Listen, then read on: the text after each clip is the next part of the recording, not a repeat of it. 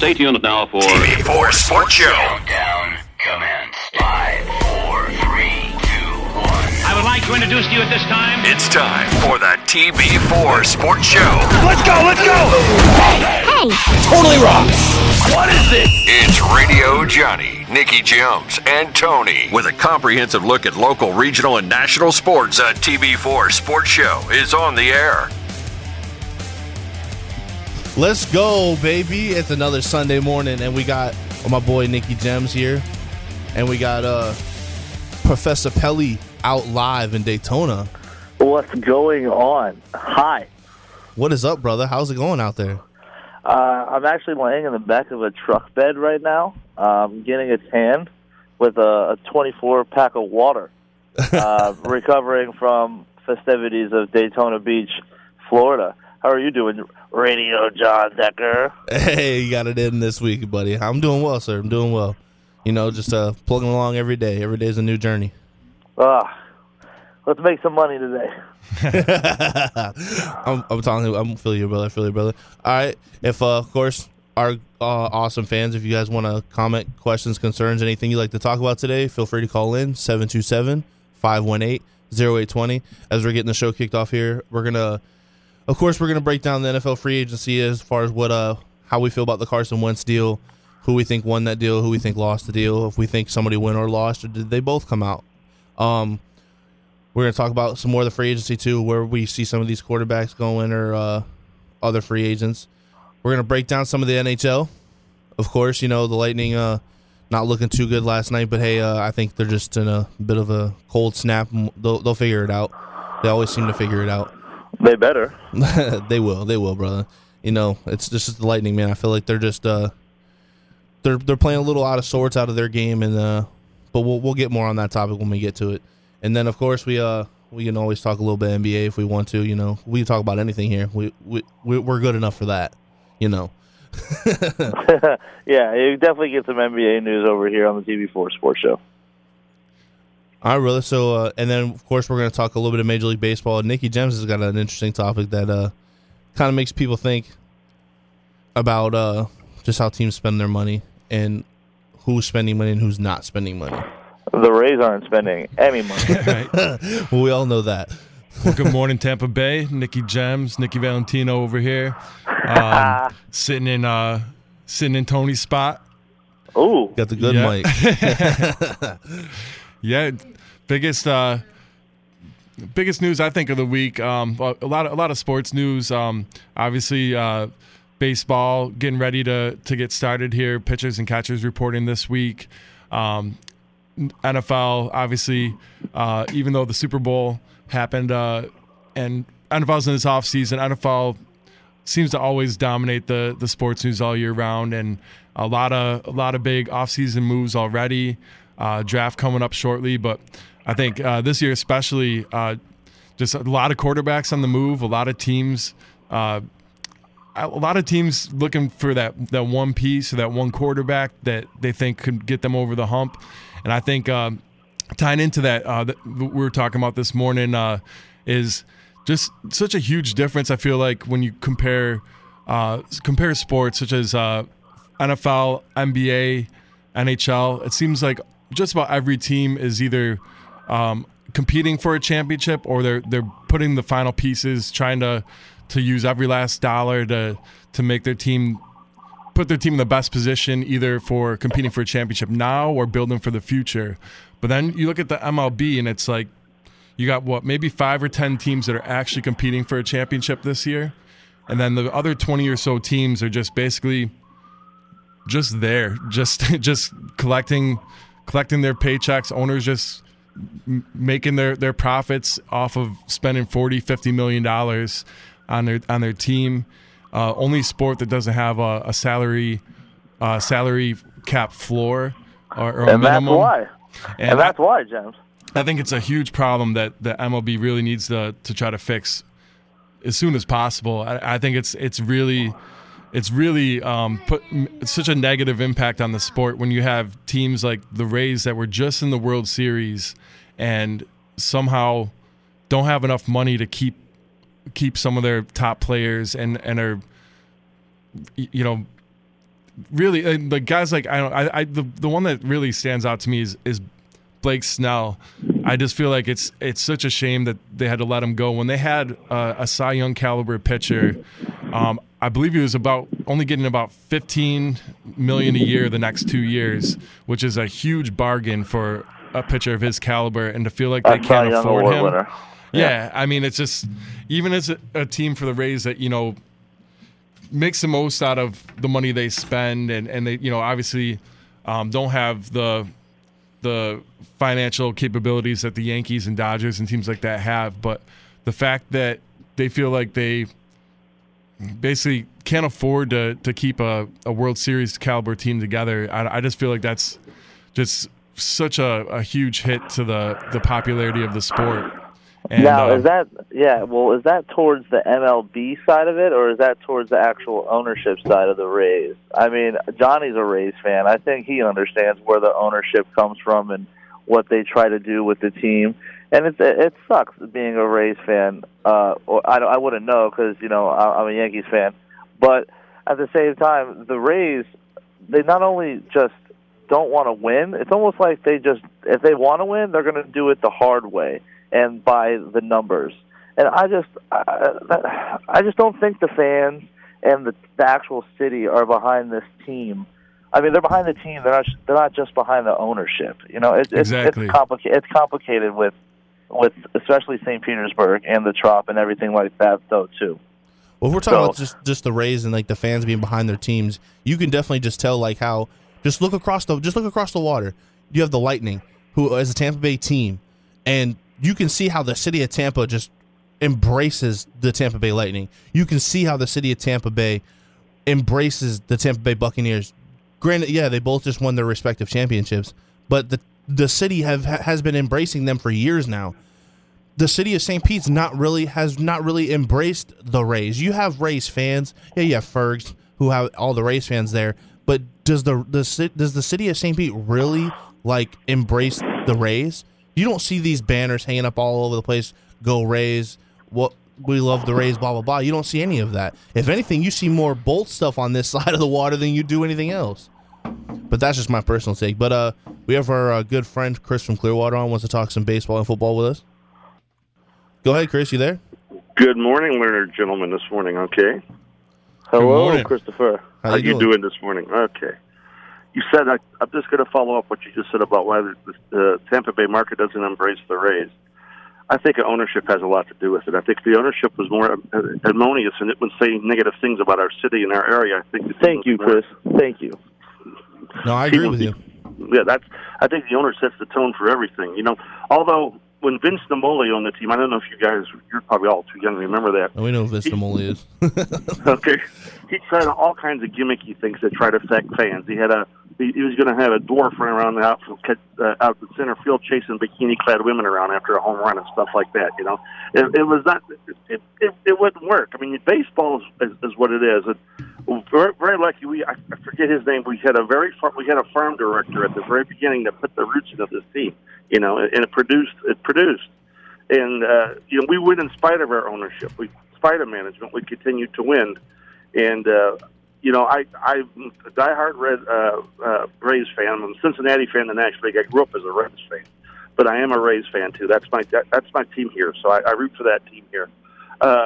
You know, ownership has to realize. I mean, it's not going to work in Montreal. First of all, Canada right now, they don't want nobody up there for Canada to begin with right now. You could just think if we had that now, the travel logistics, they wouldn't be up there anyways. You know, exactly.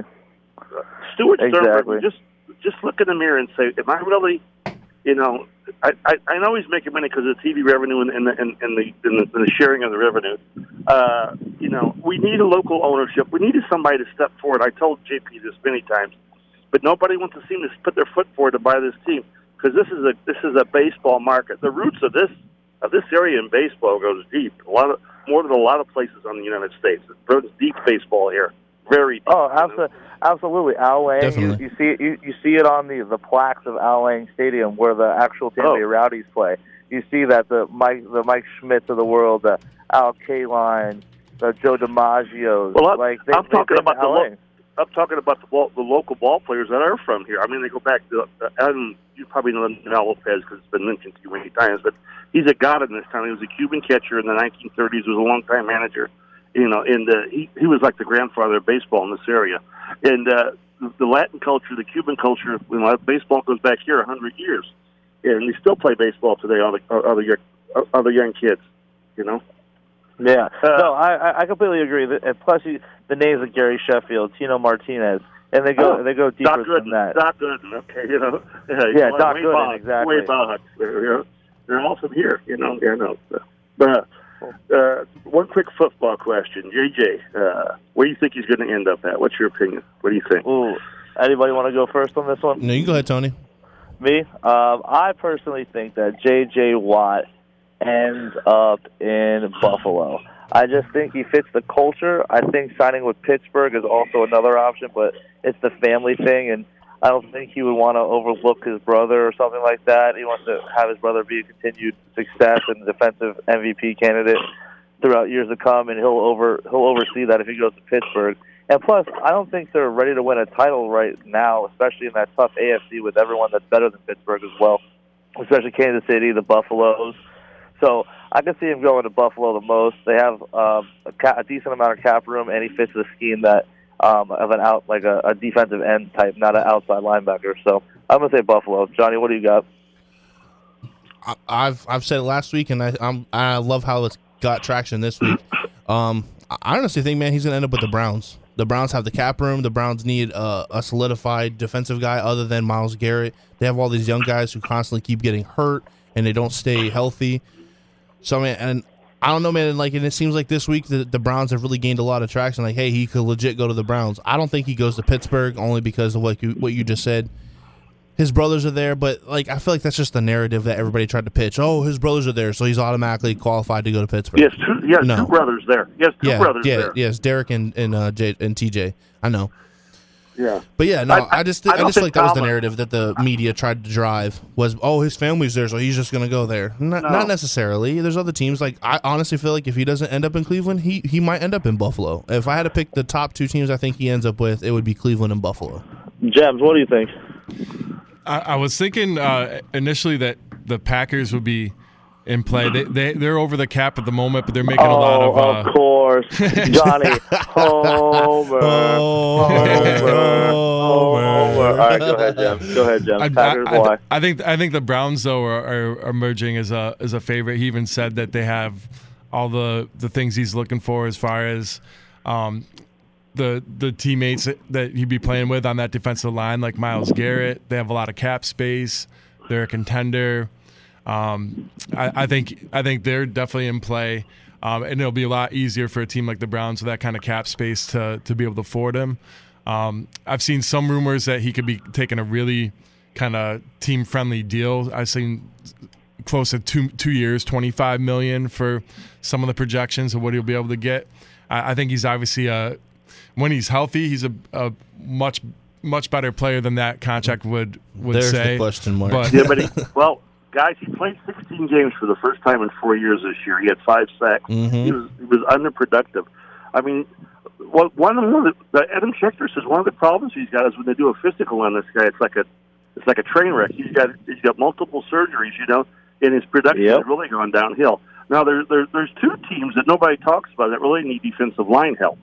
One is Minnesota. I mean, they've had their line is totally decimated, but there's a free agency. An injury. I don't know I think he'd be a good fit there. I don't know if Minnesota would be in his ballpark. Another one is the Bears. The Bears are missing 2 tackles. You know, that's another thing. Mack has really underachieved since he's been to Chicago.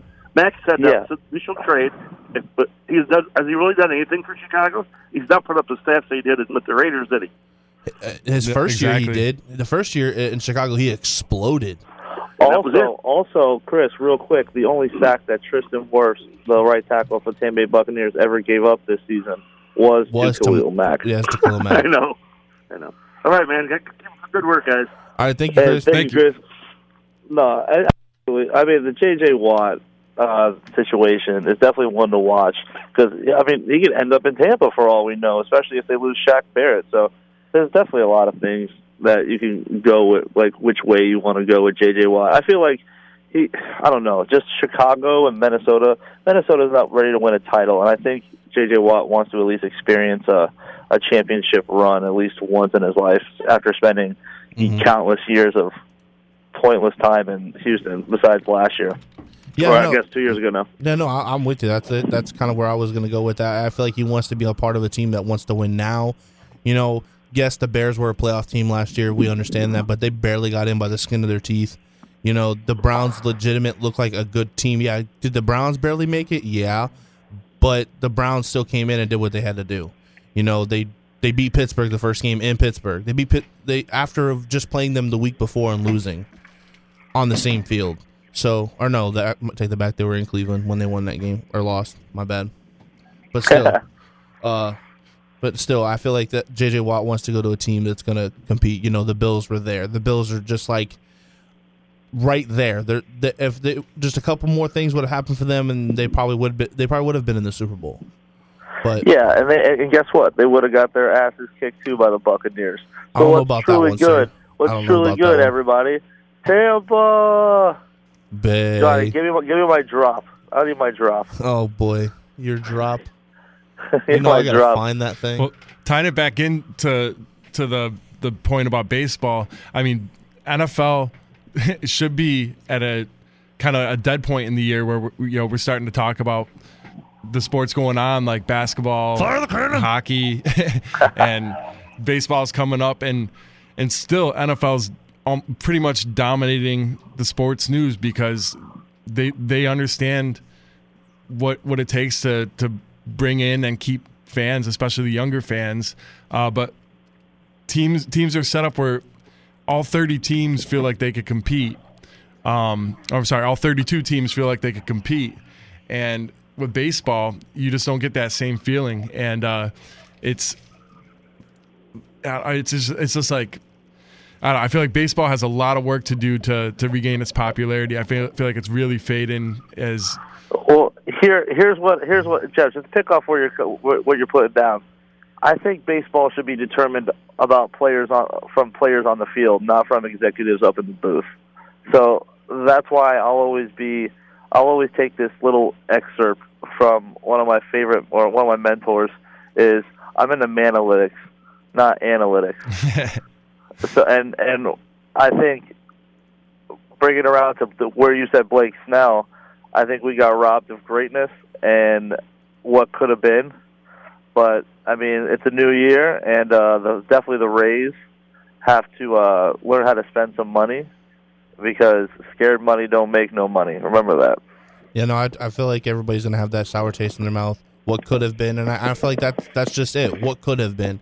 It's not the fact that we're going back and forth that, oh, he could have won that game, we could have went to game 7. We don't know that because ultimately he was pulled. So we're ultimately going to be stuck with the decision what could have happened. But at the end of the day, it's over with. It's done. Blake Snell's now a Padre with Fernando Tatis and Yu Darvish. So we're going to watch that Padres team try to explode. Yeah. Anybody have the details on that Tatis? Like 14, 350, right? Yeah. 14 years, $340 million. Which obviously fully that guaranteed. 340 million. Guaranteed. Yeah. Yep. Yeah. Fully guaranteed. For everyone that doesn't know, all baseball contracts are fully guaranteed. So. $340 million. Obviously, that's a ton of money. But $24 million a year for a 19-year-old superstar. They'll have him locked in through age 33. He still should really could at that end of that deal still be possibly in his prime. At $24 million a year, he would be right now the 47th highest paid player in the NBA. 46 MLB. No, I'm saying in the NBA, there's 46 players that make more than $24 million a year. Name some of them. Name some of them, James, please. Let's see. LaMarcus Aldridge. Buddy Hield, guys that are far from being superstars. Steven Adams, Al Horford, D'Angelo Russell, Gordon Hayward, Otto Porter. I mean, guys that like Otto Porter is barely a starter. How's Gordon Hayward still getting paid? He can't stay healthy long enough. Yeah, I mean it's, but like for some reason I don't know. There's something about baseball where like. it's like almost like spending money is looked down on. And you know, but it's because of the way that I don't know the owners or the commissioner of baseball for some reason they're not making these owners have to spend, and they're even set up where they've had for a while the I forget what they call it, but the money sharing or the cap sharing, where the teams that make the most money have to give money to the teams that don't. Yeah, it's called charity, Nikki Gems. It's what the Yankees and Red Sox do to the Rays year in and year out. And honestly, that I think they still want that money, as in the ownership. So, for baseball, it's a top-down problem, and it always will be. Until there's a salary cap, you're going to continue to see teams spending this kind of crazy money, and you're going to see, like, the Machado deals, the Trout deals, the Harper deals, and now the Tatis deal. But you know what I mean? But even as far as the fans, or I don't know if it's the media or the fans, it's almost like the Yankees and Dodgers right now are looking to spend every last cap dollar. Yankees are about $5 million under the cap. Rays are $130 million under the cap. And it's almost like the Yankees and the teams that spend every last dollar are looked at as buying their championships or the kind of unfairly putting together these teams when for some reason we don't – like they're looked at more negatively than the teams that don't spend. And it's like almost like – why are we worried about owners and their money? Like, what I think's come down to is what people aren't realizing, and this is my wholehearted opinion. And this is what I think people aren't realizing is when you look at these big contracts. Yes, Trout signed for $400 million. Yes, Bryce Harper signed for $330 million. Yes, Fernando Tatis just signed for $350 or $40 million. But you're not looking at the number in front of it.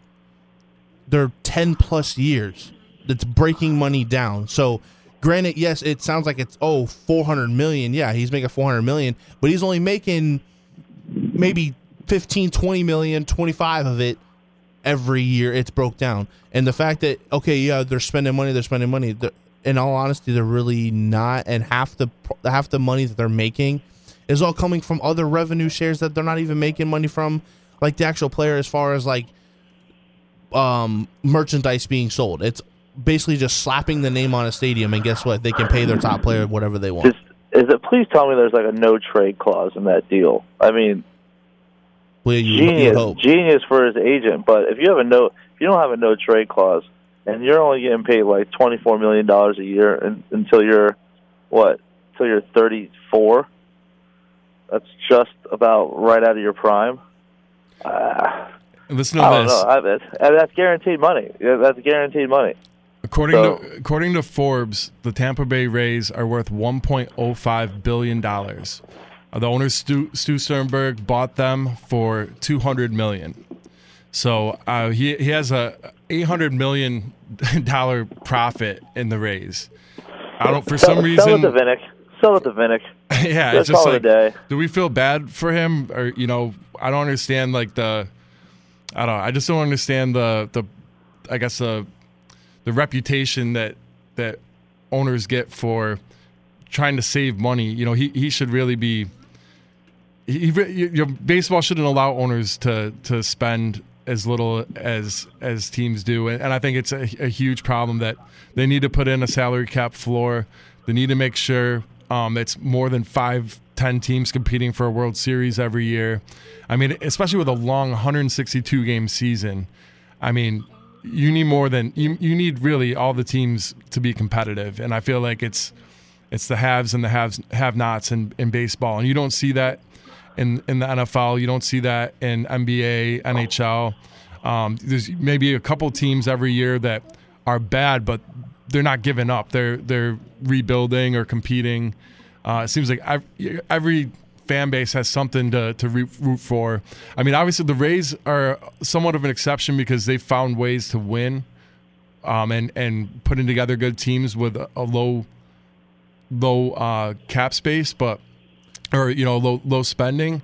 But still, it's just it's a bad look for the sport. And was a Rays fan, yeah. I mean, you can't really get too happy when you they're still winning, but look what happens every time they go to a World Series. They dismantled their team. Then they weren't even competitive for at least 2 or 3 years. Then they start talking playoffs. Now they got to the World Series again. They dismantled their team. I don't even think they make the playoffs next year, to be honest with you. But that's just me. This is how I feel about it. The price is wrong, bitch. Oh, a little 25th anniversary, by the way, for the old Happy Gilmore. Yes, sir. I think the Chris Archer signing, I think it's one of those things where they do moves like that to kind of appease the fans and make it look like they're trying still. No, these Rays fans are trying. No.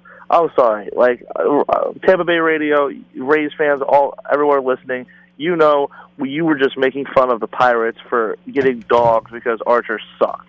Now you're going to have that sucky Archer back on your team. So, you know, stop it. I don't want to hear this optimistic. We just fleeced them. It was the best deal of all time. No, it wasn't. I'm sorry. It's not. You're going to be boring baseball like usual. You're going to win the casual 80-plus games, because you never know with this team, because it's a bunch of D-leaguers. Right. And it is what it is. You have Glasnow, and I guess that's your only ace. You just gave away a great deal for a Cy Young Award winner. It makes no sense. Like Kiermaier's. Kiermaier only comes alive in the playoffs, it seems like, and it was just last year. But besides that, he's a 200 hitter and a Gold Glove, and he's getting overpaid for the Rays. For the Rays. I always say that, for the Rays, because he has a great contract for any other team but the Rays. So, for sure. All right, well, yeah, for sure. No, I agree with you. But we're going to take a quick break, so if you have any questions, comments, concerns, you can give us a call, 727-518-0820. We're going to come back, and we're going to talk a little bit of lightning. We're going to talk about this. Should we press the panic button? Probably not. I think they're just a little frustrated. No, you got to tease it, man. Oh, but I'm going to freak out. We'll talk about the lightning. We'll definitely talk about the Carson Wentz trade with the Colts. Who we think won that? Who we think lost that? And many more. So stay tuned. 727-518-0820. Back in a moment. TV4. Back to the show. Welcome back. Listen. The Big 8. Listen hard. The TV4 Sports Show. Hey, look, Tony, just for you. It's your famous drums. I hate these damn drums. Welcome back to the TV4 Sports Show. We appreciate everybody who's listening from wherever you're listening on radio, whether it's 8:20 a.m., 96.7 Hillsboro or 98.3 Pinellas. If you have any questions, or from Daytona, from the phone, baby. And of course, Professor Pelley live from Daytona, on the beach in the back of a truck, just laying it out. If you have any questions, comments, concerns, feel free to call in 727-518-0820. We love to hear from you. It's the fans that make the show. But of course, we're going to get into our not so luxurious Lightning right now. What is going on in the NHL with the Lightning? Well, who you asking? You asking me or Gems? Go ahead, Tony. Ooh, okay. Well, I'm in the back of a truck right now, sipping champagne, and it's because the Lightning are going back-to-back, and I'm not worried about being, 1-for-4 in our last four games, or 1-for-3 in our last four games. Not worried at all. We're going through a little dry spell right now.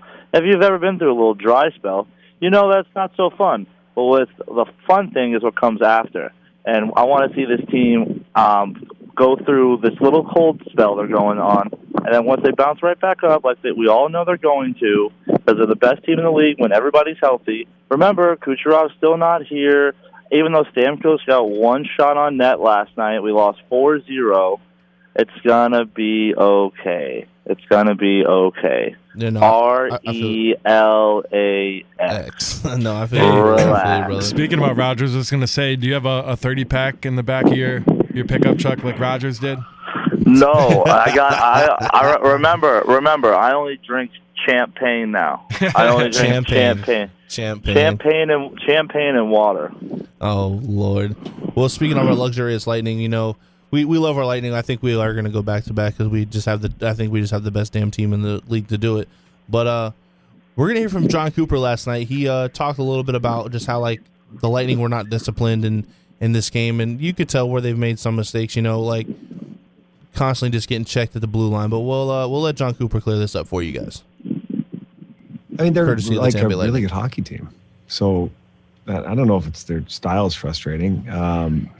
It'd be nice to get the lead against them and see how they play when that happens. But we haven't been able to do that. I don't think it was really anything they did. They play the same way. And if any team in the league plays one way, they pretty much stick to the way they play. And we weren't disciplined enough to keep playing the way we needed to. And, you know, we played 4 20-minute periods of scoreless hockey against them, and, you know, they got a lucky one. Like, that's what happens against two good teams. They had a lucky one went in, and then we chased it. And then we started turning the puck over, doing all these things that,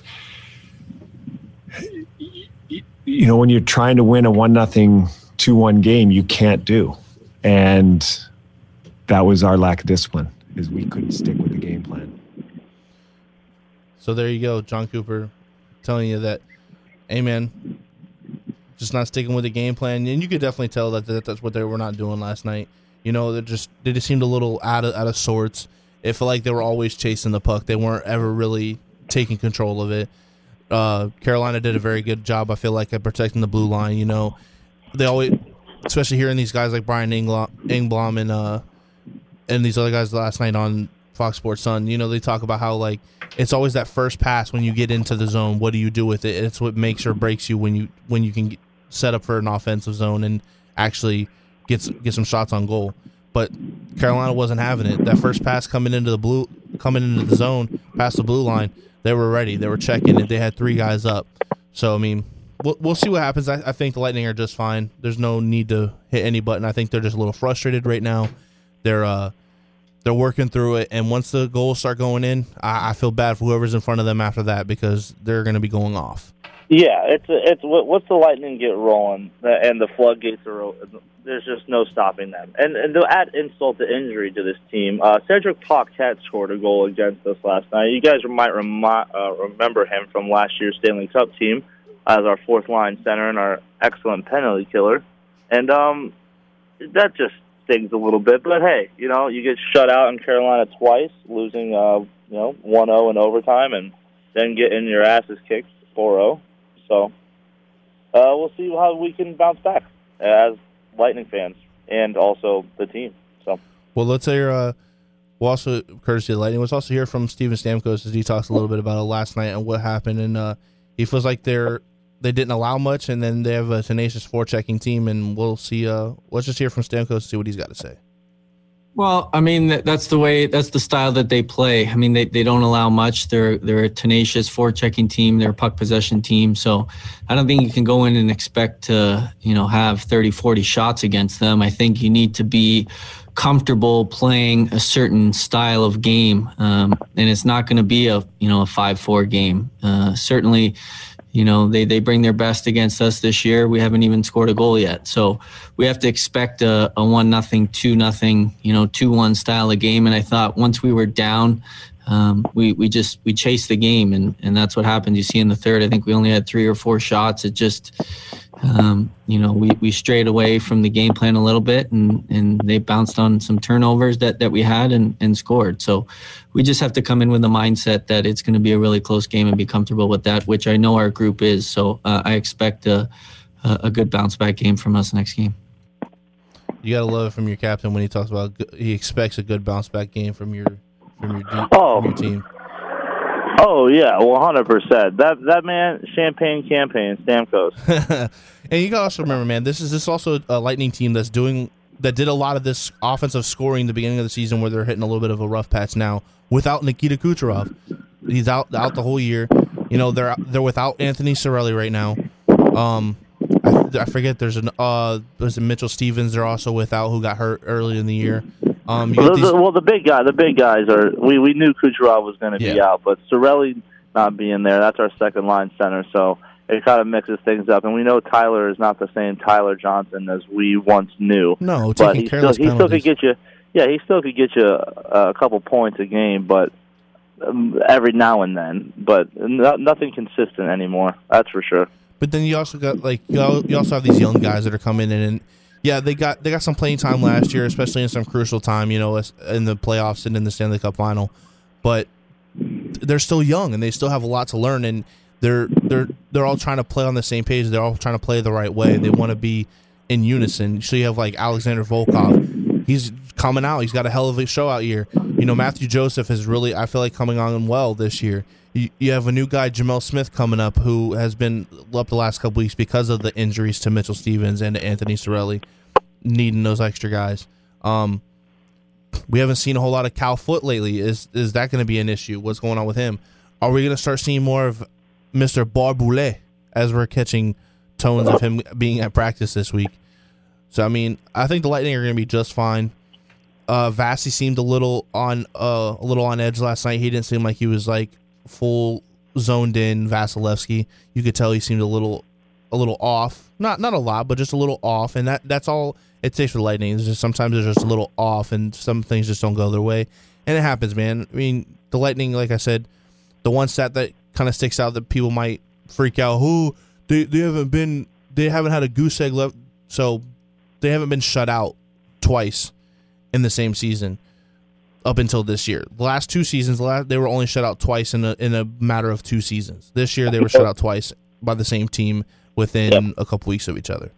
But it's I don't think it's anything to hit a panic button, a freak out, oh my gosh, what's going on with this team? No. It's just the simple fact that every now and then, every dog has his day. People, you hit the bottom, and then now you got to figure it out. They'll figure it out. They'll come back strong. I think they win the next game, which is tomorrow night. I think they come home for Carolina, but I'm not sure about that one. I have to look that up. But I think the Lightning are just fine. Well, we got one more clip. I want to hear from Alex Killorn just talking about, in the post game, talking a little bit of comments on what he thought happened in the game last night, and then that'll be it. Yeah, I think that's the way these games are typically with them. It's kind of a battle of patience, you know, in the first two periods, even though there's an unlucky goal. You know, it's not like we're playing terrible. I think we kind of forced things in the third, and, you know, I'm sure you talked to other guys that said, you know, we kind of got out of our system a little bit because we were trying to fight back and score that goal, and you just got to stick with it. We were getting some chances, just kind of got away from us there. Yeah, I think. Yeah, so I feel like the Lightning are just fine. Oh, I have no worries. Like I said, zero. This team is going to be in the top four of their division. They're going to make the playoffs, and then it's ball game from there. It's time to defend the cup. Okay, it's time to defend the cup. And my last thought on this before we take another break here in a minute. We also got to remember that these other teams that we're losing to aren't the teams of old that we're used to. You know, the Florida Panthers aren't just a slouch team anymore. They actually have a legit good team, and they can compete. The Carolina Hurricanes, same way. They like to compete. They have got some pieces. I mean, they added Cedric Paquette, and I feel like Cedric Paquette was one of the better pieces we had last year for the Lightning. Hated to see the guy go, but, hey, unfortunately, when people get put in financial situations, you got to make your play with what you have. So, but the Lightning, I think, would be just fine. Vasi will get it right. I feel like he was a little off last night, but Vasi will get it right. You know, these other guys will get it picked up. Stamkos, of course, he's not going to let it stay down for long. Brayden Point last night, you know, there was one play like he came around the net and he tried to. You could tell he just tried to force the puck into the net, and I'm like, dude, like, the goalie was already beat. If you would have just came back around and just took a regular shot, you probably could have got it off, and it probably would have went in. But, you know, that's just what happens with the frustrations. Easier said than done, right? Easier said than done. Well, yes, it's always easier said than done. But if you just watch the play, you could tell, like, he seemed like he forced it a little, and that's just what the Lightning are doing right now. They're forcing a lot. They're not doing what they did last year, where they were playing solid defense and they were patient. And they'll get back to it. They'll get back to it. This is the usual bad Lightning. You know, look what I can do. I'm going to be a show-off real fast. and we're going to see how we can play against the guys that are actually good, and then we're just going to tease them. It's kind of like a rope-a-dope. We show off. We have these ticky-tack passes. We try to be too cute with the cross-eyed pass. Get picked off, and it just happens every single time. And what happens? You get the first laugh. You win the battle, but we win the war. Tampa Bay, we're going back-to-back. I'm saying it here now. And you heard it first right here on the TV4 Sports Show, Professor Pelley. And on that note, we're going to take another quick break, and when we come back, we'll dive into the Carson Wentz trade. We'll see who do we think won that trade? Did the Colts win? Did the Eagles win? Is Jalen Hurts still going to be the starter even with Carson Wentz out? We'll let you chew on that, and we'll get back to it when we get back. Got any questions, comments, concerns? 727-518-0820. TB4. All right, let's get back to the show. Let's do it. It's the TB4 Sports Show with Radio Johnny, Nikki Gems, and Tony on the Big 8. Live! I'm just kidding. That's Zach Gelb. This is Tony. I'm actually in Daytona Beach right now, relaxing outside of a beautiful Airbnb and in the back of a truck bed, getting my tan on while Johnny and Nikki Gems are in the office working like monkeys. So anyway, we teased a little bit about the Carson Wentz deal, and we're going to get a little into it. Actually, we're going to get a lot into it. We're going to deep dive this trade right now. Anybody, Gems, Johnny, do you guys have the trade details for the Carson Wentz deal? So, yes, the Philadelphia Eagles, obviously everybody knows, has agreed to trade Carson Wentz to the Indianapolis Colts in exchange for a 2021 third-round pick and a conditional 2022 second-round pick. That could become a first-round pick. And, Nikki Gems, how can that happen? It'll happen either if Carson Wentz plays 75% of the snaps in 2021 or 70% of the snaps along with a playoff appearance. So either of those two things happen that will turn into a first-round pick for the Eagles. And so it's probably going to be a first-round pick. Can we all agree on this? So that's saying that Carson Wentz is going to play 70% of the snaps and make the playoffs. You're counting on Carson Wentz's health. Or 75% of snaps. I think his health is a big question and part of why he's on the move. But, I mean, he not only that, but he played last year. He got, bouncing back from an injury, but he looked like a different quarterback. He looked awful at times and made a lot of really questionable throws that almost really made me forget that he was an MVP candidate at one point. Well, I think and exactly. Go ahead, John. Go ahead. Well, no, I was just gonna say, I feel like that whole Eagles team was just a little horrible. It's hard to keep. Wow, you hear the cars honking the horns back over there. We're in Daytona, boys. We the live action Daytona. Yeah, live from Daytona. Jim Pelley, follow me. Anyway, go ahead, Johnny. Sorry. You gotta love it. You gotta love it, brother. They do it again, I'll go smack them. But no, man, it's kind of hard for your quarterback to make plays when your offensive line can't protect them. I just see a lot of good things for Carson Wentz going to the Eagles. Or going to the Colts. My bad. Just the Eagles weren't it. I feel like after Frank Reich left, he didn't know how to approach how the Eagles are going about things. It seemed like between him and the Eagles, they weren't meshing. It just wasn't working for Carson Wentz.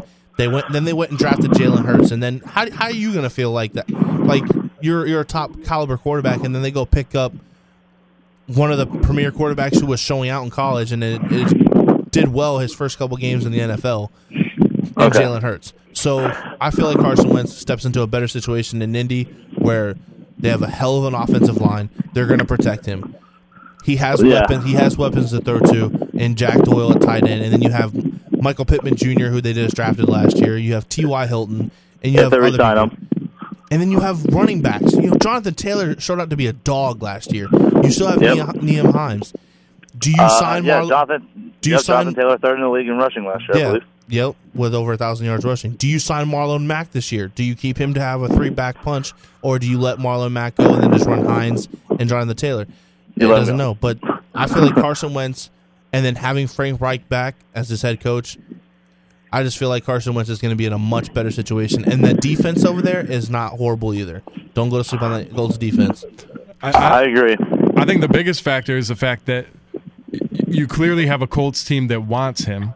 They traded for him, and they have offensive coordinator Frank Reich, who got the best out of him in his year that the Eagles went to the Super Bowl. Obviously, they had Foles as a quarterback in the playoffs, but I think it makes a huge difference when you see Wentz going to a team, the Colts, that fully believes in him, and they fully support him. And you know, it's a mental thing when it comes to being a quarterback, and he knows he's wanted there. For the Eagles last year, as soon as they drafted Hurts, there's definitely a question mark in his mind. Do they really want me here? Mm-hmm. Am I really the quarterback of the future? Or, you know, if I can't really be the quarterback of the future if they drafted Jalen Hurts. So, well, I think Jalen Hurts was Howie Roseman doesn't know what he's doing. And the Howie Roseman, for the people at home that don't know, is the Philadelphia Eagles GM. And he has been. He's sat through many of years of bad organization moves, and I don't even want to get. That's a whole other 15-minute segment in itself. So we're not going to get into that. However, this Eagles organization is upside down because of it. Look at it. You had an MVP in Carson Wentz, and was a true mastermind Frank Reich? We're about to find out, because now Carson Wentz, the last time he was good as a quarterback before that injury, when he was an MVP quarterback, he had Frank Reich. Since then, hasn't been so good. So we're going to see if that's actually a good scheme fit, more so the player. I think the player Carson Wentz is not good. He's just an average quarterback. He's not anything special. But maybe that coaching is what he needs, just to be that above-average quarterback and a little bit better than Phillip Rivers might be. So he might have a better season than him. But they have to re-sign T.Y. Hilton and such, too. But from the other side, right, the Colts, what are they getting? They're getting Carson Wentz. The Eagles, they're getting a third-rounder this year, and then a second-rounder that can be a first-rounder if he plays 70% of the snaps and makes the playoffs, or just 75% of the snaps and doesn't make the playoffs. How easy is that? That's playing in 12. That's pretty much playing in 12 games. Mm-hmm. Well, I just have to say, man, I mean, Carson Wentz with a better O line, if you get hurt, that's on you, Carson. Carson Wentz, Carson Wentz should have better MVP like numbers than he had the year he probably would have won the MVP before he went down, and Nick Foles ultimately led that Eagles team to win the Super Bowl. But that's another story in itself. Like, come on. They were what, 12-0. The Eagles were 12-0. Carson Wentz, I think, had 35 touchdowns and somewhere around 7 interceptions or something like that. Somewhere in that ballpark. I'm not trying to say that I'm exactly right on those numbers. I'm probably a little off. But I'm just saying he had 30-plus touchdowns and less than 10 interceptions. And then he comes back the next year, and I just feel like the Eagles team just did not help him out at all. Who do you have to throw to? You mean you go get an old, busted-up Deshaun Jackson. You have Alshon Jeffrey, you can't do anything. You traded Nelson Aguilar. You traded him to the Vegas Raiders, so now you don't have him anymore. Zach Ertz was hurt most of the year. You didn't have him. I think Wentz was extremely fortunate to have this situation come up for the Colts, and Rivers retiring and his former offensive coordinator being there. I think he landed in the perfect spot. We were even talking, I think, a few weeks ago, the way that Carson Wentz played last year and the way his contract is set up, I almost thought he was untradeable. I thought the Eagles were almost stuck with him, and they wouldn't be able to find someone to take on that contract with the way how bad he looked last year. But I'm with you. The Eagles weren't, didn't have much around him. Colts, I think, are just a quarterback away, which almost makes you think, you know what? I feel like maybe they could have done a little bit better. Like, obviously, Deshaun Watson's name gets brought up with every team that needs a quarterback. But yeah, right. I feel like the Colts are a solid team on both sides of the ball, have a solid offensive line, running back, receiver. They have young stars at really every position. And I feel like Wentz is really fortunate to get that spot. Looking at his contract, he's due $25.4 million. All guaranteed this upcoming year. Next year, $22 million, but only $15 million guaranteed. After that, 2023 is getting $25 million, but zero guaranteed.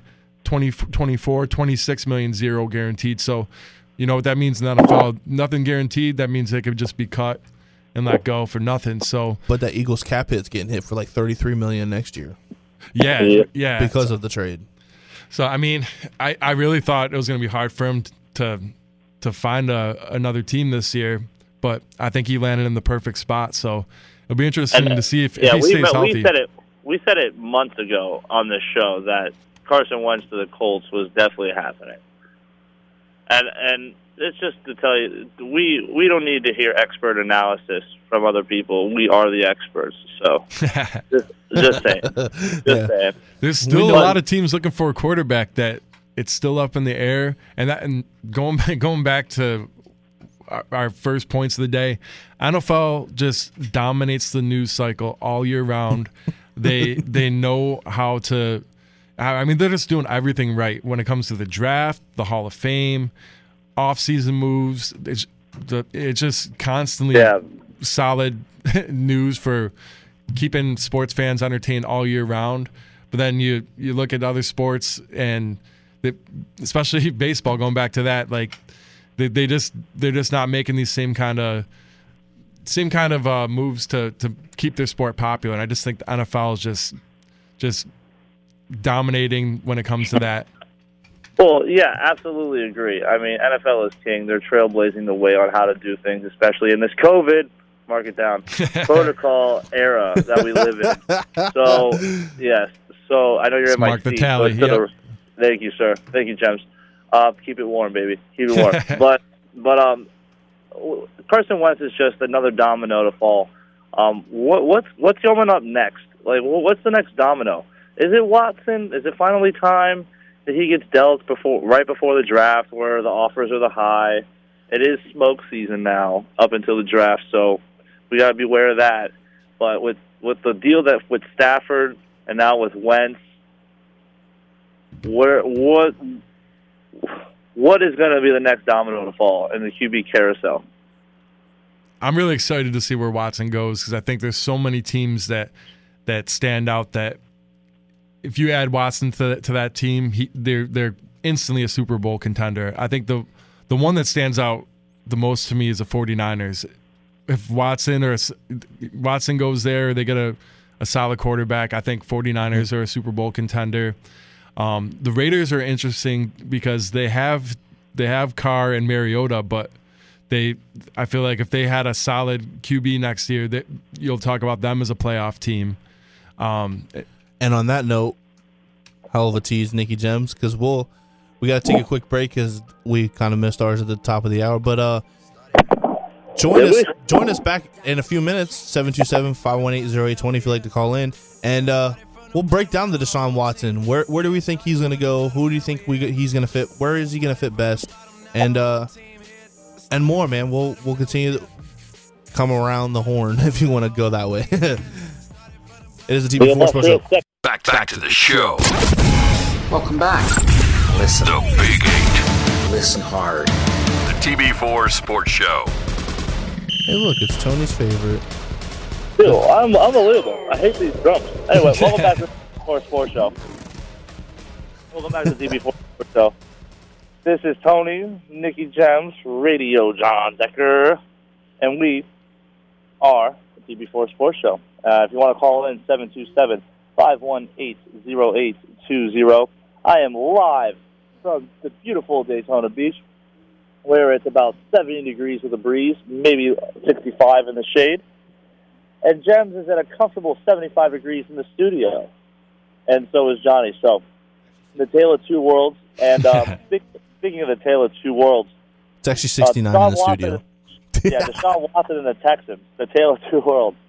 Deshaun Watson wanting a trade out of Houston. And who doesn't want to get out of Houston? I know I wanted to get out of Houston as soon as I got there for the Bills-Texans playoff game the year that they played. I want to get out of there, so I can't blame the guy.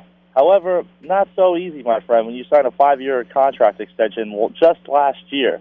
Gems, do you think Deshaun Watson goes anywhere? I do. I think that one, he definitely deserves to play for a contender, and I think he thought that, I mean, really, the Texans a year or two ago, they looked like one of the best up-and-coming teams in the league with stars really on both sides of the ball. You think Watson and DeAndre Hopkins seemed like they were going to be a unstoppable QB wide receiver duo for at least the next 10 years. Stars on the other side of the ball like J.J. Watt, and they've had Tyrann Mathieu. They've had a lot of other stars on their team go, making just terrible moves under Bill O'Brien. For whatever reason, why they gave him GM responsibilities along with the coaching job, that just blows my mind.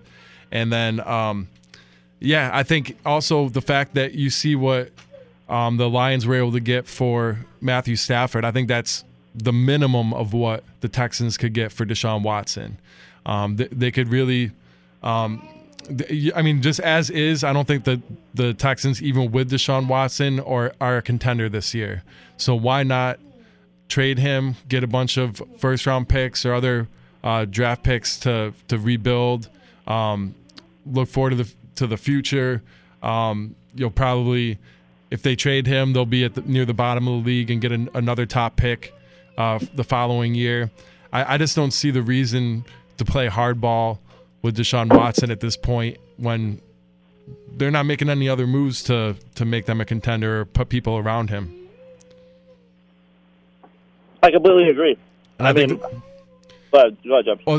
there's just a huge market as well for a lot of teams that need a quarterback that I'm sure already have put in offers for him.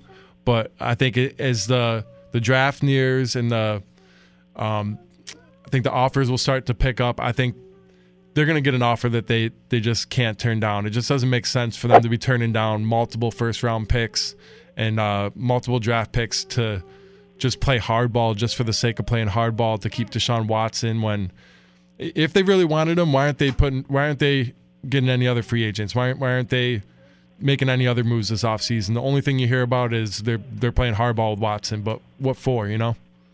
I absolutely agree. I think Watson, I think they actually do play hardball with Deshaun Watson. Here's why. You have that man under control for his contract extension that he signed not just over a year ago. That's insane. I get it that you hate it, and I get it. The fact of the matter is that you want to get traded, but business is business. And if business is business, business says that your ass is staying in Houston, and there's nothing you can do about it. You can cry all you want. You know what I mean? However, yeah, I get that side of it as well. Like you have to live up to your you have to live up to your contract. You have to play if they don't want to trade him. He's got to play. Obviously he has the ability to sit out if he really wanted to, but that's just going to hurt his stock. I think that, and I get that side of it, but at the same time, when he made that deal and signed that deal, I think in football it's a little bit different than other sports where contracts aren't guaranteed. There's a huge injury risk. So when you have the chance to sign a long-term extension, whether or not you think you're going to be with the Texans for that whole deal, it's hard to turn down that money in the NFL.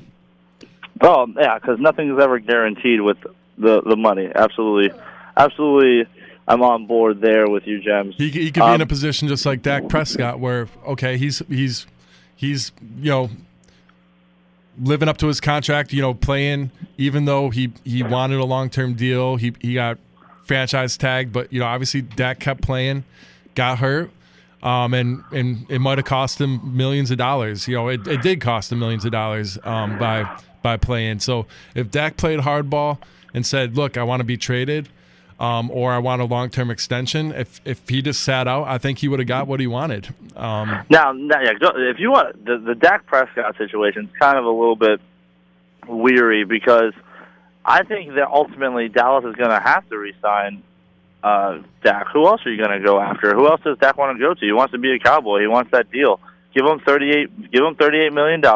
Let him roll out because you have the that's not even going to be an expensive contract in the next 5 years, to be honest. especially if the salary cap goes back to what it was, and or even skyrockets. But that's years away. Right now, Deshaun Watson also has a no-trade clause. So if the Jets can offer 4 first-round draft picks for the guy, if Deshaun Watson doesn't want to go to the Queens, New York, he's not going to go to Queens, New York. You know what I mean? He's not going to go to East Rutherford, New Jersey. You see what I'm saying? But so far we're hearing that it's Denver, it's San Francisco, it's Denver, Broncos, 49ers, right? Out of those two, Gems, which one do you think that he would be a bigger asset to? Not necessarily the better team, but a bigger asset to. Out of which two teams? Denver or San Francisco? I think San Francisco. I do like Denver has a lot of young weapons, but I think their window's more in the future. I don't think even with Deshaun Watson that you would immediately put Denver in the Super Bowl hunt next year. But I think for the 49ers, I just really love the style of play, run first team and solid defense. I even with all the injuries last year, I think it was extremely impressive the way that they still competed with so many starters and players out. I think adding Deshaun Watson to that 49ers team immediately makes them a contender, and I think. I think they're gonna. If they haven't already, I'd be shocked if they haven't already offered multiple picks and tried to get him already. I think it's just that right now, the Texans are really trying to play hardball and get the highest offer they could get. I would be shocked if Deshaun Watson plays for the Texans next year. All right. I mean, I won't be shocked, but I do think it's going to be. I think it might be one of those, like, halfway through the season because the Texans will be so, like, will have so much pity. You know what I mean? They'll just be like, we're going to hold you until we can't hold you no more, then we're going to trade you at the deadline type thing. But because so far, I mean, what about the organization? What about them says they wouldn't do that? You know what I mean? But I myself, if I see Deshaun going anywhere, I don't know. Like, something tells me... him with Kyle Shanahan is just a match made in heaven, especially the West Coast quarterback and the system that Kyle Shanahan operates that we all know. I mean, if Matt Ryan could get you to a Super Bowl with it, with Julio Jones, I can't forget about that guy. Deshaun Watson can do it off of that offense himself and have the receiving options that he's had in Houston. He just won't have Will Fuller or DeAndre Hopkins, but he seemed to do pretty good without him anyway, so... I'm looking at the cap space for the NFL right now, and I going back to comparing sports. The NFL is just so unique in the way that every team is really in some way or another competitive or building a solid team for the future. There's not many teams that you would say just are completely out of it, have no shot for making the playoffs and say next 2-3 years. I think every team's in the hunt. And looking at the cap space, there's 11 teams over the cap that have to make moves and restructure contracts to get under the cap next season. Name them. The team in the worst situation is the New Orleans Saints, actually $65 million over the cap as is right now. So not for long, buddy. Not for long. There he is. There's Johnny. That was way up back. Eagles are $37 million over the cap. Rams $25 million over. Chiefs $18 million over the cap. Steelers $14 million over. Falcons $12 million over. Raiders $9 million over. Vikings $6 million over. Packers $4 million over. Bears and Lions both around $1 million over the cap. But what's interesting, I think, about the NFL is the way. You can make moves because of the fact that most contracts aren't guaranteed, and of the way you can restructure contracts. I know, just as a Packers fan, I know some of the moves they've done lately. They cut Ricky Wagner, they cut Christian Kirkley. Yeah, but you're opening up spots. You're opening up spots for J.J. Watt, bro. Yeah, exactly. You're opening up cap for J.J. Watt. Even though those teams are over the cap, there's talk of they're going to restructure Aaron Rodgers' contract. They're going to restructure Devontae Adams. And David Bakhtiari, for example, they took his, I believe, his signing bonus of, I think about $10-12 million. They restructured it in a way where it gets spread out over the entire, I think, 4 or 5 years of his deal. So They saved about $10 million or I think $12 million in cap space for next year just by spreading that money across the deal. So there's a lot of different things you could do to kind of restructure deals. You could I think with Adams and Rodgers, you're talking about giving them extensions, but then kind of in a way spreading bonuses over the length of the deal that will make their cap hit for 2021 go down and give them more space to spend money next year. And it just goes back to what we're talking about with cap space or the cap situations in each sport. In the NFL, it's like every team is trying to spend every last dollar. They're trying to do everything they could to either get under the cap or make moves to spend every last dollar to compete and be competitive for this year. There's only a handful of teams that are really not going to be competitive next year. And the teams at the top for the most cap space for NFL, you got Jaguars with $79 million in cap space. I think you're going to see them spending a lot of it. Jets with $75 million, Patriots with $68 million, Colts with $54 million. Obviously, Colts already making moves with Carson Wentz, but they have a lot of space to even add more around him. Nikki Gems, where are the Bucks at? Bucks right now have $27 million in cap space, which sounds like a lot. But they have $27 million in cap space. That's also. You imagine what you could do with $27 million right now for the Buccaneers. That's called tag Chris Godwin for $15 million. Boom. But that's they only 12, and that's pay Levante $12 million a year. Boom. And then sign Shaq to a whole new deal, but you got to rearrange the contract. With that space, so they only have 44 players signed for next year. The Bucks have a lot of free agents that 23 they're going to have to.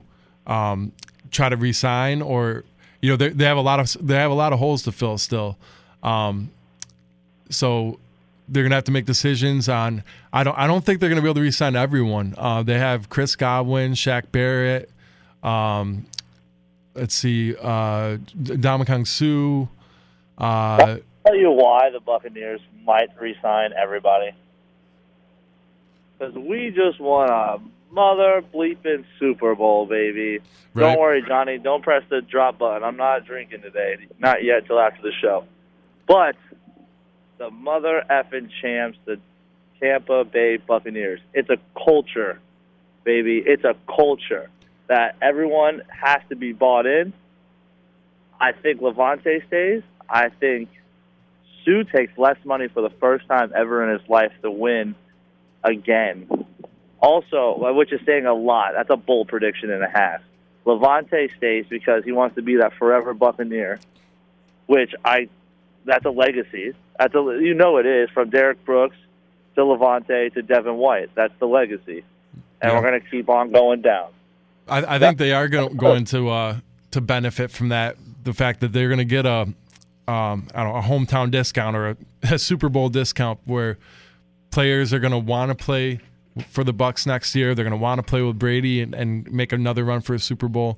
So whether it's those guys, well, I think definitely that's the number one priority, bringing those guys back. But there could be some new free agents they look at that could possibly look to join Tampa Bay for a huge discount. And speaking of making cap space and Deshaun Watson, and I know people are probably looking at you like crazy and they probably wouldn't think so, but what do you see the Carolina Panthers doing? They went and made all that cap space, and are they going to run after Deshaun? Are they going to make that run? I hope not. I just got done playing Drew. The Buccaneers just got done. As a Buccaneers fan, the Buccaneers just got done playing Drew Brees for 20 years. Okay, why the hell are we going to spend another 20 with Watson? Go somewhere else. You know what I mean? I'm speaking from a fan standpoint, but from a expert analysis standpoint, that's what we are, Johnny and Gems. We're expert analysis. Yeah. Bang, bang, baby. Shots fired. Give me my drop, Johnny, please. But, no, see, the Tampa Bay Buccaneers are going to re-sign everybody. And also, Watson, please don't come to Carolina. I don't want to deal with that. Go to Denver. You know, play Mahomes twice a year. Don't play Brady twice a year for the next 3 years. Speaking of that, why don't you go to the Washington football team, and then you can play Dak twice a year? I saw the East. On Twitter, news being made about Teddy Bridgewater unfollowed the Carolina Panthers on all of his accounts. It's happening. So that was news I saw this morning. So I mean, that's like another team. I feel like, man, it feels like half the league, maybe even more, half the league is wondering if they could upgrade on quarterback. Because we're not just talking about just a quarterback. We're talking about the face of your franchise. We're talking about somebody who can come in and can change the culture for you. We're talking about a man who won national titles in college. We're talking about a man who can come in and can, like I said, change your team completely. Can make you an instant competitor depending on if you have. You don't need all the right pieces around you. You just need a few. You bring in Deshaun Watson. If you're a team who is in cap, who has a team, if you're a team that can spend some money and create some, then put some people around Deshaun Watson and make and create a culture to where you can have a winning culture all the time. There's a certain teams you can go to. People look at me crazy. That's why I've been preaching the Washington football team. They're young. Well, if you go to Carolina, you're giving up. All right, if you're going to Carolina, you give up 2 first-round draft picks, Teddy Bridgewater, and do you offer Christian McCaffrey, or do you keep him in your back pocket? No, you don't get rid of Christian McCaffrey. That's like shooting yourselves in the foot. You're going to give up 2 or 3 first-rounders, essentially. If you add McCaffrey to that, no, man, no. You don't add McCaffrey to that. I think you get Watson to pair up with McCaffrey. I mean, that's just what. Yeah, and then plus you have Robbie Anderson and DJ Moore, who are just, I believe, 2,000-yard receivers. I'm seeing that the Carolina Panthers have $40 million in cap space as well, so it's not like they're right up against the cap. I think if you're making a move for Watson, there's no reason. I think there's no reason to get rid of McCaffrey. And you still have an NFL draft to go to. McCaffrey, no. Maybe you trade 2 first-rounders, Bridgewater, and maybe a receiver. I'm one of those guys. I'm one of those guys that just is. I want somebody that I've seen do it more so than seeing somebody have potential doing it and not being able to do it right away. I don't know. Yeah, exactly. I just want somebody. I'd rather sign an all-pro at a position that I need, that I know that can do it, instead of betting a first-round draft pick on it. You know what I mean? And hoping I get something out of it. I think Trevor Lawrence is probably the only rookie quarterback that you would say you would take over Watson, and I don't even know if that's the case. So I mean, if the Jaguars got an offer for, they could trade the number 1 pick for Watson, do you think they would do it? Watson for a number 1 overall for Jaguars? Yeah. No, not at all. I think that's the only one that you consider, but even you go down. No, because I feel like the Jags the Jags give up that, but the Jags shoot themselves in the foot doing that. The Jags are honestly in perfect position to completely build your own team. Yeah, you don't need to. Right. You don't need to spend carelessly and give away picks for one man when you're in a rebuild yourself. Yeah, granted, you still have your multiple pieces as a Jaguar. If you're a Jaguars fan, you guys have pieces to look on. You have a defense you need to rebuild, obviously, but you have pieces on the offense you like. You have a new running back, James Robinson, that showed out last year, top 5 in the league in rushing last year, I believe. I think he was 4th, right behind Jonathan Taylor, to be honest with you. You have receivers. You have Chark. You have Chark, who came out last year. You have Chenault. You can go draft. You have $79 million in cap space. Go sign Hunter Henry if you really want to give yourself a decent tight end. You're drafting Trevor Lawrence. You're probably going to draft an offensive lineman with your 2nd pick in your 1st round. The Jaguars are set to completely build, and signing Deshaun Watson, I feel like, would just be shooting themselves in the foot more or less than helping themselves. No, this is what the Jacksonville Jaguars need to spend their money on their offensive line, and then because there's a lot of weapons you can get. Let's think of it like this. They have LaVisca Chenault, right? They have 11 picks and $79 million in cap. I think the Jaguars are going to be just fine. Exactly. They have DJ Chark, who maybe not be a number 1 receiver, but is a damn good number 2 receiver, but he can be a number 1. He has that potential. Also, you're going to get your quarterback, Trevor Lawrence, the 1st overall draft pick, right? And then, also, there's, I believe, Westbrook is still on the team. Not saying that, but he's a good number 3, good number 4. What if you were to draft a receiver in the 2nd round, and then build off that when you already sign linemen that could be proven to do it, you know, instead of Alex Leatherwood from Alabama, you know what I mean, to be a tackle. Or you not? Maybe you don't draft Leatherwood. Maybe you draft Dickerson? Well, we'll get deeper into the draft later on, later on in the shows. But you see what I'm saying here? I just rather sign linemen. That would be... Yeah, no, I'm with you.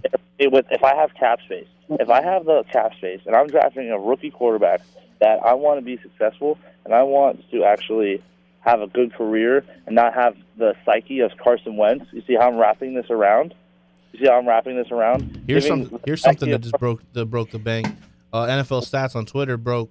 Apparently, Adam Schefter said on 97.5 The Fanatic that Jalen Hurts isn't a lock for the Eagles next year. Yeah. That they could explore their options through free agency or the draft. Yeah, that's an all smoke screen. And you ever seen Draft Day, Johnny? Yes, I've seen Draft Day. Okay, this guy is the quarterback that's already playing in Cleveland, Jalen Hurts. Exactly. They're going to use the number 6 overall pick for a playmaker. Or if Panay Sewell drops there, that's where you go. I heard that too, and it's like, what if you're drafting quarterbacks in the first round 2 years in a row? Well, I guess no, Hurts was second, wasn't he? But if you're if you're drafting a rookie quarterback 2 years in a row with a top pick like that, what kind of planning is that? You know, you're not. You have no idea. You're literally shooting it you're literally just shooting blind. Yeah. Yeah, but then hindsight 2020. No pun intended. The Cardinals did that with Rosen and Kyler Murray, but I think they made the right decision on that one. Well, yeah, because Rosen wasn't going to fit the offensive system that I forget what the head coach's name that he wanted to run, and Kyler Murray fits it.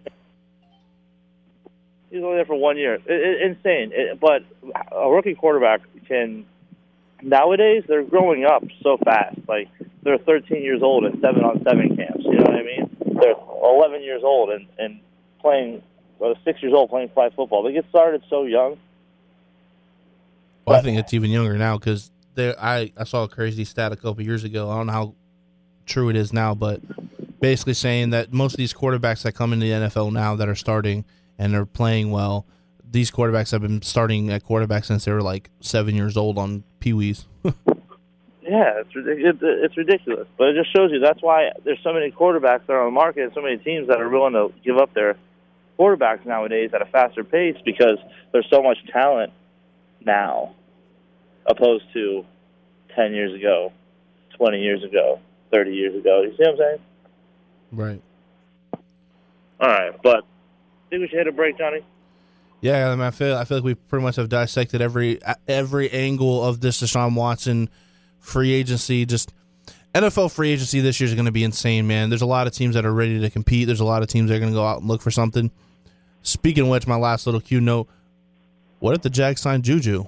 That'd be a nice number one receiver for Trevor Lawrence to have. Is he a number one? Juju? Or is he a really good number two? Borderline. Yeah, I think you'd be better off if he was your number two for sure. Yeah, I mean, we've seen that he's better with Antonio Brown than without him, even though you still catch 100 catches. You don't get 1,000 yards out of 100 catches. He can be a number one. I feel like certain receivers are capable of being a number one, and I feel like Juju Smith-Schuster can be a number one. He's still really young. Yeah, that was his first contract. That was his first 4 years. We'll see. We will see. You get somebody like Trevor Lawrence throwing you the ball, and you're not getting a dead-armed Ben Roethlisberger. Love the guy to death, but come on, man. It's time to hang up the cleats. But that's just me. But anyway, on that note, we will take a quick break. You have anything you'd like to talk about? You know, man, because we're kind of just freeing it right now, to be honest with you. We're going to talk a little bit about the NASCAR, that stuff that's coming up. We got Daytona again this week, except it's the road course, not the regular track. I think I'm going to that. Did anybody watch the fights last night? I didn't know there was even fights last night. We can talk about those too. And feel free to call in 727-518-0820. Back in a moment. TV4. Every single day. All right, let's get back to the show. It's the TB4 Sports Show with Radio Johnny, Nikki Gems, and Tony on the Big 8. Well, welcome back to the TB4 Sports Show. We appreciate everybody who's listening to us. If you have any questions, comments, 727-518-0820. Feel free to call in. We always love phone callers. We appreciate the fans. We got Professor Pelley live from Daytona, where we are going to talk with him and get to discussion on the road course that NASCAR has decided to do this year. You know, the Daytona road course being the second race of the NASCAR 2021 season, with having a crazy season last year with all the health protocols and everything going on. Usually NASCAR goes West Coast for these next 3 weeks in their normal NASCAR season, where they usually go to California, Vegas, and other places like that on the West Coast, and then they come back this way. But this year, after running the Daytona 500 last week, running the regular course, you know, the big oval track, 2.5 miles, 200 laps, amazing stuff. The NASCAR Super Bowl, the Daytona 500. Michael McDowell comes out with a W there on a crazy last second caution that froze the field on the final lap coming around turn 4. And I find it kind of crazy how there was an accident in turn 4 when 20 years ago I think it was Tuesday, 20 years ago then, we had lost Dale Earnhardt on the same track, on the same corner. Man. Well, TV4 moment of silence. 1, 2, 3. All right, let's get back to it. We appreciate it, brother. But we all know the great Dale Earnhardt. He tried 20 years to win on that track. Took him till 1998 to win his first 500. 20 years. But the man in black did it. We got to love it. We love the Intimidator. That's dedication. That's dedication 100% from Dale Earnhardt Sr. Taking him 20 years. Want to know what else is dedication? Being on vacation and coming on a radio show when you don't have to. That's dedication. It is dedication, brother. That's dedication. Okay? But figure it out. Anyway, I'll give myself a pat on the back. I'm a little braggadocious this weekend. I'm still on my championship celebration. But whatever. We're still soaking it in. Anyway, NASCAR here is insane. I'm in Daytona Beach for the audience that are just tuning in. But I'm in Daytona Beach, and you have to cross International Speedway, and the stadium is right on your right-hand side, and you see how big it is. The lights when they're lit, the noise, the sound, the engines. It's euphoric to all. There's no words that can describe this. If you haven't gone to an event, you have to. Tickets just dropped to $47. I just bought my pair. We're going to go in. TV4 Sports Show. We're going to go in. We're going to film everything, and it's going to be amazing, and I can't wait. And I'm sorry, guys. I wish you were here. Yeah, I wish I was here. There, man. My whole time I've lived in Florida, I haven't been to Daytona yet to the track, so I'll have to definitely get out there. I'd love to do it. Well, you know, Johnny, we grew up watching NASCAR, especially with our families, and there would always be you said it in the intro, with the Daytona 500 being the Super Bowl of NASCAR. Well, get it. Well, Super Bowl has Super Bowl parties, right? Daytona 500 used to be one big giant party on Daytona Beach, and it all started from racing on the freaking sand, where I was just at yesterday in the back of a truck playing loud music, being a degenerate per usual. But hey. Daytona Beach is a fun time. I think it's kind of reviving itself a little bit, especially with everything that's going on. So I think the state of Florida is just reviving. Business is booming, baby. Business is booming in Florida. You gotta love it, brother. But Michael McDowell came out with a win last week at the Daytona 500. Denny Hamlin was trying to pull a three-peat, which he couldn't do, which is very hard to do, actually. The fact that he even won 2 in a row is insane, because the percentage of you coming back after winning one and coming back to win the next one is like less than 20% or probably even less than 15. And the fact that he won 2 in a row is crazy. But now we're on to the Daytona road course this week, where it's going to be a whole nother ball game. It's going to be obviously nowhere near the amount of laps that they did last week, or they did 200. Probably only gonna be around 100-something. I think it's 100-something this week, but yeah, man. Who are you liking today, Tony? Who you got winning this race, and why? I have the one, the only, Chase Elliott. Okay, Chase Elliott. I have the Prince of NASCAR. This man on road courses is dominant, and also in Daytona, he is always up there and contending. So I'm gonna go. I think he's a favorite today in Vegas to take the spot. So I'm going to go chalk, and I'm going to go Chase Elliott. I think this might be just another sure bet of mine.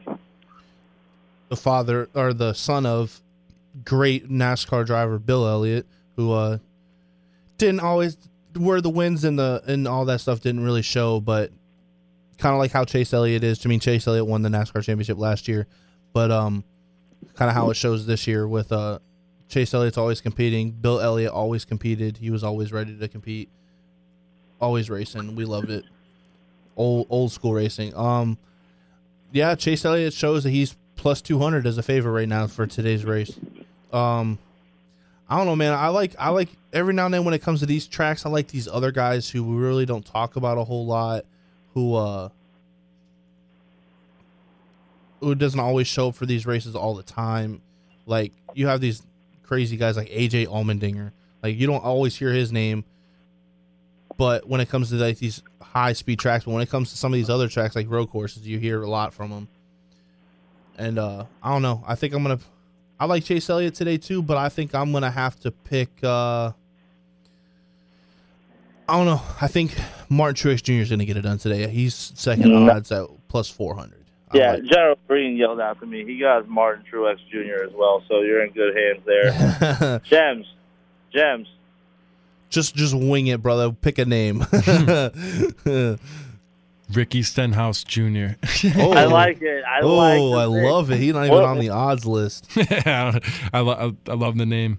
Ricky Stenhouse Jr. That's what I'm saying, man. It's these crazy names. Like I was saying last week about the Daytona 500. It was like, who do you think got to win? I was like, honestly, if we had an extra half a lap, I'd have won because I had the three winning. And the three was like a half a car length behind Michael McDowell when that caution came out and it froze the field. And then Michael McDowell ended up winning. But I told you, man, it's these crazy, like, people that you really don't talk about a whole lot that come out of nowhere in some of these races that can win. And Ricky Stenhouse Jr. Anything can happen in the road races. Anything can happen in the road races. You get over that turtle, boom, pop you up real fast, and then you'll lose good traction, spin out, you're in the wall. And well, just like you're taking two guys with you. Like our boy that used to race, he didn't race real well on big tracks, but when it came to road courses, Mr. Juan Pablo Montoya. What? Yeah, you could always expect a good race out of him when it came to a road course over a big, like, 2 mile track. Oh, well, he came from the old Indy boys. Oh, yeah, of course. Old Indy car racing, so look at us diving into the old sporting event of NASCAR. But you're definitely with some history, man, you know. The Daytona, you're in Daytona. The beach is awesome. One of the longest living tracks that have been out there, man. It's when that place is booming, it's booming, and I can't wait to experience it one day to get out there and actually see a race and be a part of it. I feel like racing has changed a lot since when I watched it when I was a kid. You know, we didn't have any of this. You get in this top 16 and you get to perform in a playoff and all this other stuff. No, man, we had race. I grew up with racing where you raced for points every week. And everybody had a chance up until the last week if you were going to win it or not. And it's just it's cool, though. I like to see change. You know, they never used to do the stage racing like they do now. They do 3 different stages. They do a certain amount of laps. You get stage points. So, I mean, it's definitely a lot more driver-friendly now and gives everybody a chance to compete and actually win. And you got to love it. You got to love it. But on that note, you got anything else spectacular, Tony, that you like to talk about? Did you watch the fights this weekend? I did watch the fights this weekend. UFC, I think it was Vegas 19, I want to say. Yes. Right off the top of my head. Because, you know, I'm sitting in the back of a truck, sipping on water, getting my tan on right now. So be jealous, people, if you're cloudy back home. I'm getting my bronze on. And the UFC fights were actually pretty good last night. Especially the main event, Derek Lewis fight, the UFC beast. You can follow him on Twitter. Knocked out with a plus 350 underdog. So a lot of people here at the house had Derek Lewis money line, and cashed in at plus 350. So if you were to bet $100, you win $350 plus your money back. And it was one hell of a heavyweight fight. So what happened was just a quick analysis for those who didn't watch. So you don't have to watch the highlights, but you probably should because it's one hell of a knockout. Stone cold them, too. Just stunned them. Yeah, I saw the highlight. I didn't get to see the fight, but I did see the highlight, and that looked pretty deadly. Yeah, Derek Lewis lost the first round, but as his opponent rushed him, right uppercut, got him on the bottom of his jaw. I thought he got him in his throat or his neck, and he just stunned, but he got him in his jawline, knocked him out, uppercut, stone cold, got two hits on the ground. Herb Dean called it then. It's over. So, and the guy was like, whoa, what happened? The guy Derek Lewis knocked out, and the whole house was like, whoa. It was pretty funny. Dana, we bought the pay-per-view. Don't get mad at us. Yeah, right. But it was a pretty good time. But that was just the pregame. You know what I mean? Not to brag. Some other news I was seeing is that NFL is having their Hall of Fame game scheduled August 5th, and as of now, they're hopeful that they'll be able to actually fill the stadium with fans. Obviously things could change, but that's something that they seem to have an optimistic outlook that come August, they'll be able to fill the stadium and safely resume regular attendance in stadiums. I know baseball is, I think they're talking about maybe 20% capacity to start their season. But I'm excited to hopefully get back to normal sporting events. Why is baseball light years behind all sports? Everything. And why is it? Like, well, even the scarcity of college basketball is for the March Madness tournament. Word of the day, scarcity. Go ahead. They're gonna bring 25% of fans into March Madness next month for the big tournament. You know, the big tournament we missed last year. You know, that's where I feel like sports have always been like that. Here comes another word for you: the epicenter of what has happened this last year. You know, yep. Nothing shut down until sports said we're shutting down. Yep. Nothing. We didn't want to stop our normal lives until sports said, with the positive test of Rudy Gobert in the NBA because he wanted to go around and touch every microphone and every freaking tape recorder on demand. Super crazy. But then 3 days later, the guy tests positive. But it's just like how quick everything just came to a screaming halt, and it wasn't the fact that like. Yeah, regular life, it was slow. But for us sports guys and like who are big into sports, it's just sports was it. The NBA decided, okay, we're going to stop. And then like domino effect, everybody just dropped out of nowhere. You want to know what happened? A bunch of competitive sports guys got into politics. That's what happened. But there was one, but as we've been talking about this whole show, but there was one entity that stood on itself every time and prevailed the whole season, and that was the NFL. Yep. Roger Goodell did it. Roger Goodell said, we don't give a – not really that he didn't give a damn, but we don't care about what's going on with this virus. We can still do this and still make it appeasing for people. Dude, I don't think anybody was ever – I don't know – well, maybe not everybody, but I don't think as many people last year were ever – thriving for an NFL draft. Like, we were begging for it. You can ask Nikki Gems when we were at his house. I was stuck and glued to the TV, just like commenting with the commentators on the analysis of the draft. Who's gonna go where? Like, I was all over podcasts saying this is what's gonna happen. These are where people are gonna go. Like, you were so just involved in the NFL draft last year because of everything else was stopped. Hockey stopped. Baseball decided they were gonna halt their season start. Basketball stopped, you know, and then on the flip side of what you're saying, exactly, like NFL, you know, had the most success I think in this past year.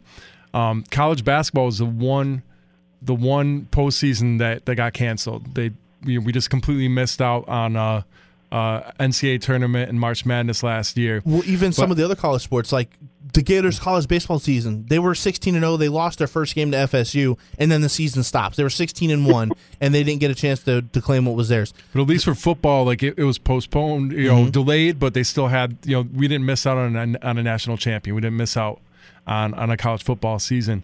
But I think college basketball is the one sport where It's yes, they get scholarships. I get that, but it's the one sport that the top players have no intention of going to college. They staying there at least. They completely are, you know, they're not amateur athletes. These guys are coming out of high school with professional talent, and you've seen it over the years. It's you know, 20, 30 years of players that went straight from the high school to NBA and made an impact right away. So I completely get why. I still think some of these guys that are going to college and that are these young guys going to the college basketball, do I agree some of them can come out of high school and still go to the NBA? Maybe. But you do. But that's because you have to look at some of these guys. Other than like Dwight Howard, who he has a ring, yes, because he won it with the Lakers last year, but he hasn't been like that killer instinct athlete. But outside of him, these other guys who have come out of high school have been icons in the sport. Think about it. You have Kevin Garnett, who first did it, but then you have Kobe Bryant, who became one of your what we are putting in as one of, because there is no the. There is one of the GOATs of what we call the game of the NBA. LeBron did it himself too. So, I mean, I just think it's. I don't think everybody's ready. I don't think everybody's ready coming out of high school. How many people are going to be LeBron? How many people are going to be? Kobe? That's what I'm saying. I don't think everybody is ready. What's the sense of making them go to college for 1 year? Like what?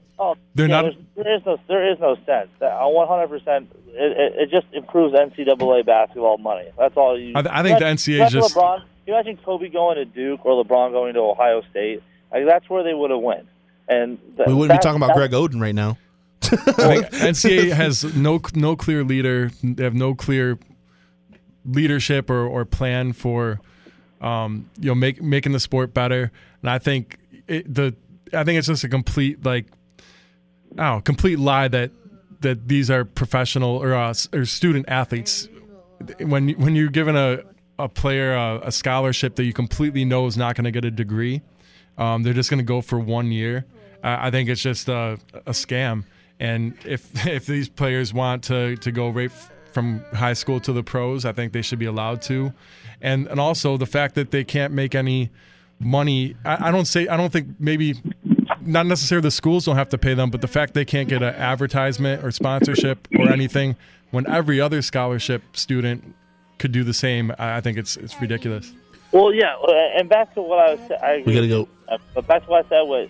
LeBron, for every LeBron James and Kobe Bryant coming out, there's a Kwame Brown and Sebastian Telfair. You know what I mean? Yeah. So, all right, boys, we appreciate it. Sorry we had to cut you off there, but we'll pick it back up next Sunday. We'll be back here next Sunday. Always, TB4